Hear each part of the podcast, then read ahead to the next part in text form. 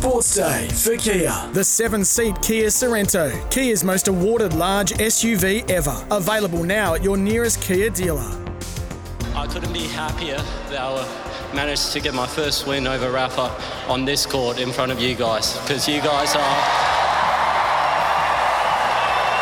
I think there's no secret that this is my favourite court in the entire world, so thank you guys very much. As you're trying to serve that out, it's completely natural to have all these different scenarios coming in your head, but I tried to think as little as possible. I just said to myself, see ball, hit ball, and it worked out. Yeah, good old Alex de Minaur, the 24-year-old, claimed his first win over Rafael Nadal with that 3-6, 6-1, 7-5 triumph over the world number 2 in Australia's first leg against Spain in the United Cup last night. They won't get through to the finals in Sydney. Italy will face either Poland or Switzerland in tomorrow's Sydney finals. But let's focus on what's happened here in Perth. As I mentioned, the guest of Tennis West, it was great to go along today and witness firsthand the United Cup. It was Greece, Maria Sakkari, sealed a Perth City final for the Greeks in that United Cup. She beat Elise Mertens of Belgium 6-1, 7-5. And then there were victories also in the men's singles and also the double. So clean sweep there for Greece. But a man that's been there right across it has been Brett Patton, the CEO of Tennis West. And he joins us here on the program this afternoon. Brett, thanks for your time and Happy New Year to you and everybody involved in the United Cup. Yeah, thanks, Brett. Happy New Year to you too. It was wonderful to have you there to watch. Well, you're a very patriotic Greek national, so it's good to have you in the box watching your fellow colleagues and country people go about their business and really putting on a show here at the United Cup. Yeah, and there was a few people there certainly waving the blue and white flag. But saying that, I was talking to you just prior to taking my seat that the Greeks have been a bit of a bonus for the United Cup here in Perth. Well, they certainly have. I mean, big Greek community, as you know. I think there's about 15 or 20,000 as part of that Greek community over here in Perth, and they just flood through. I mean, Stefanos Tsitsipas, Maria Sakkari, it's been a real coup to get them across here to play at this year's United Cup. And, you know, they're global stars, and they're certainly pulling the fans through the turnstiles here at the RAC Arena, and they've made it through to the final. So final tomorrow with Stefanos Tsitsipas playing first or second up in the day session is going to be an absolute cracker, and that'll set up what's going to be a sensational night session as well. So the finals are played in the day session and then the second session, the night session in the afternoon, culminating in the presentation of the Perth medals for the United Cup section in Perth. So it's an exciting 24 hours ahead, Pete. Yeah, and they face either France or Croatia in the final, and that's being played this evening. Yeah, they do. Caroline Garcia, she's up against Petra Martic, and it's on serve. Caroline Garcia leading 5-4.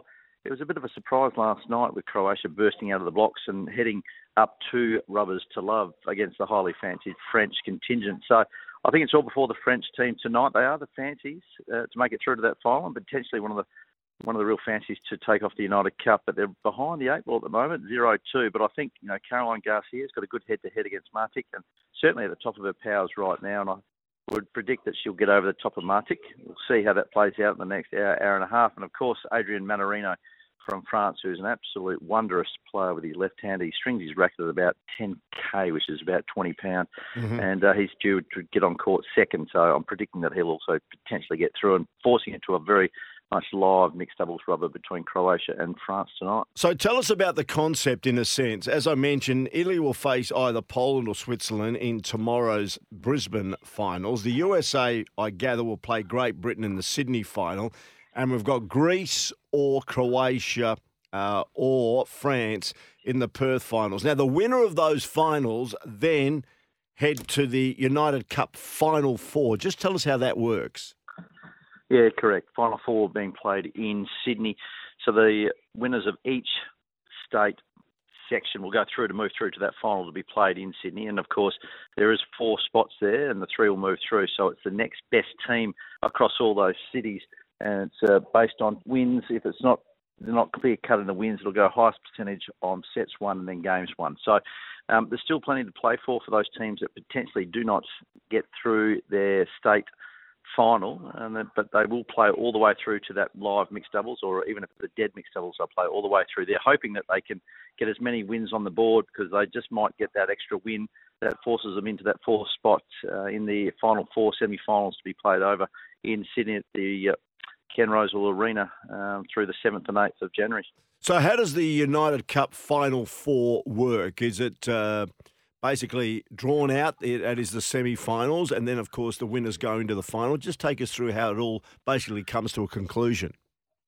Yeah, the winners go through. There's a higher seed, so whoever gets through, then it's all based on what their seeding was in the group stages, and that'll be played out in the semi-final stages as well. So it's basically a knockout competition from here on in past the finals. So whoever goes into the semi-finals, the highest seed as per the knockout rounds, they'll have the priority seeding. And like I said, there's some really terrific players, men's and women's. And can I just say, Pete, that the Greek team are really a surprise package for me. I mean, they've got through to that final, but their depth and their camaraderie and the way that they're actually combining as a unit, as a team. I mean, we saw that today with their youngest player, the number 3 singles player, come in, Stefanos. You'll be able to better pronounce his last name. Sakalaridis. Yeah, Sakalaridis. Yeah. They're 800-odd in the world, but that was his highest. That was his best performed match on an ATP tour, defeating Bergs, who's about 129 in the world.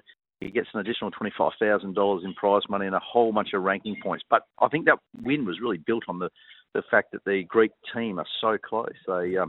They do everything together. They practice together. They eat together. They almost get out there and play together. And it was just a wonderful moment for young Stefanos. He calls himself the baby Steph because obviously Stefanos Tsitsipas is the number one man. But it was just great to see this young kid starting to hit his straps. He's about 6'6", 18, 19 years of age. So we've known over many, many years of watching the Hopman Cup that if you play well in Perth at the start of the summer, that really does lead into a sensational Australian summer of tennis. So, they've been a surprise packet for me.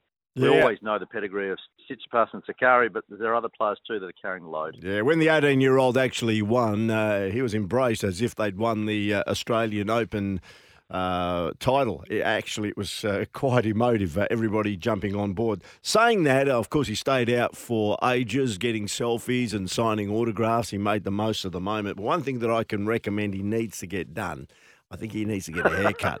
It's bloody long, isn't it? Yeah, it's halfway down his back, but what a character he is. It's funny story, though. He greeted all the players as they came and arrived in Perth, around Christmas and Boxing Day. He just appeared out of nowhere, and of course I didn't know too much about Stefanos, and he just jumped up to me. He didn't have any racket bags or any bags, and he said, "I'm here for the United Cup," and I thought he was a tourist, to be fair, and so we sort of had to scurry around to see exactly who he was, and then he disappeared. Then I see him in a press conference, and he's sitting behind Tsitsipas, and he was waving at me, and then I said, "Well, where'd you go? You sort of just ghosted us."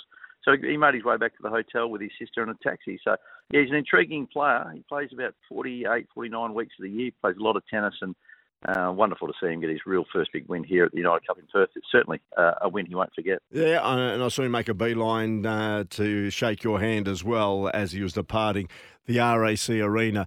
So we're on the verge of what is going to be an exciting month of tennis. I think everybody's getting excited about the Australian Open. Hopefully 2023 will be a COVID-free year when it comes to tennis and other sporting events. It's starting to heat up now, isn't it, Brett?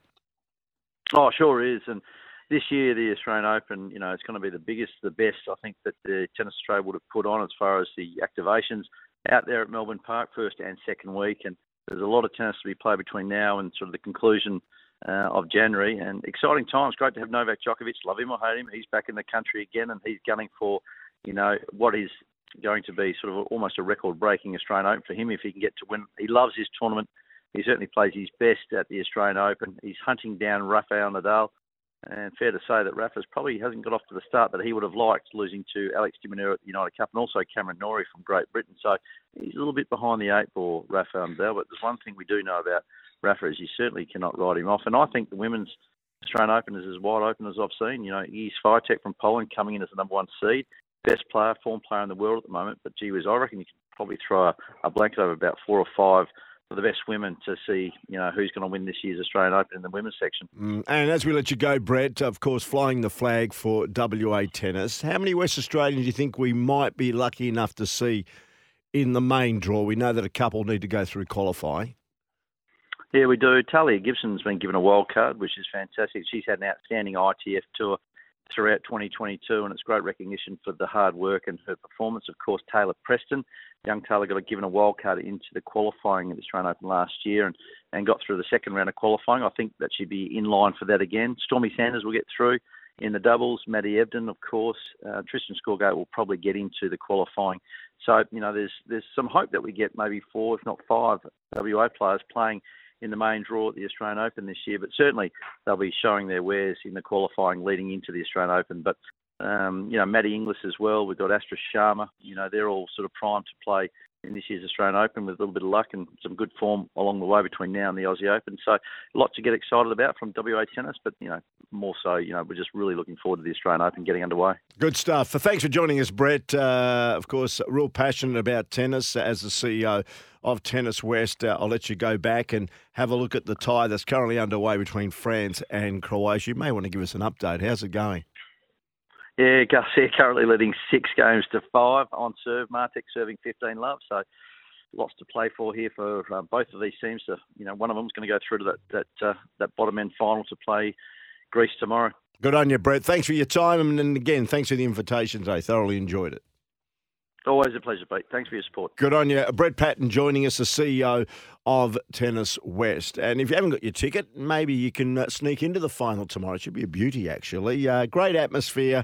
It is a great venue. I know it was about 36 degrees in Perth today, but it was so cool inside RAC Arena. Didn't feel the heat at all. The roof was open, actually, but you just didn't feel any of the heat because the actual stadium is air-conditioned. So it is very comfortable to watch sport there at RAC Arena. 5:26, you're tuned to Sports Day with Peter Vlahos, and you can get on the Tempera Bedshed text machine 0487 736 736, or you can get on the open line 13 12 55 for Kia, the 7-seat Kia Sorento large SUV. Just quickly, some other quick sports headlines for Tyre Power. Buy 3 and get 1 free on selected Falcon all-terrain tyres at your local Tyre Power. We've brought you up to date with what's happened in the United Cup.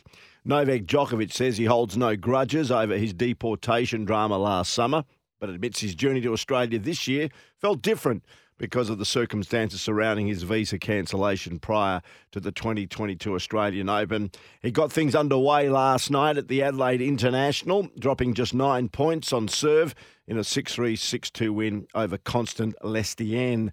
And Cricket Australia is toasting a $1 billion bonanza, but fans are set to cash in, with Channel 7 continuing as the home of summer cricket until at least 2031 under a new broadcast rights agreement. In a big win for cricket lovers, 7plus will for the first time stream the cricket online, live and free, and the new 7-year agreement, which kicks off in the summer of 24-25, takes in 2 Ashes series, 2 5 Test Indian tours to Australia. And as part of the $65 million per year deal, the men's Big Bash League will be shortened, with Cricket Australia promising increased player availability, greater proportion of primetime matches and stronger alignment with school holidays. And the women's internationals, including multi-format series against India, England and South Africa, and the WBBL, will also remain on 7, a deal worth about $1.5 billion.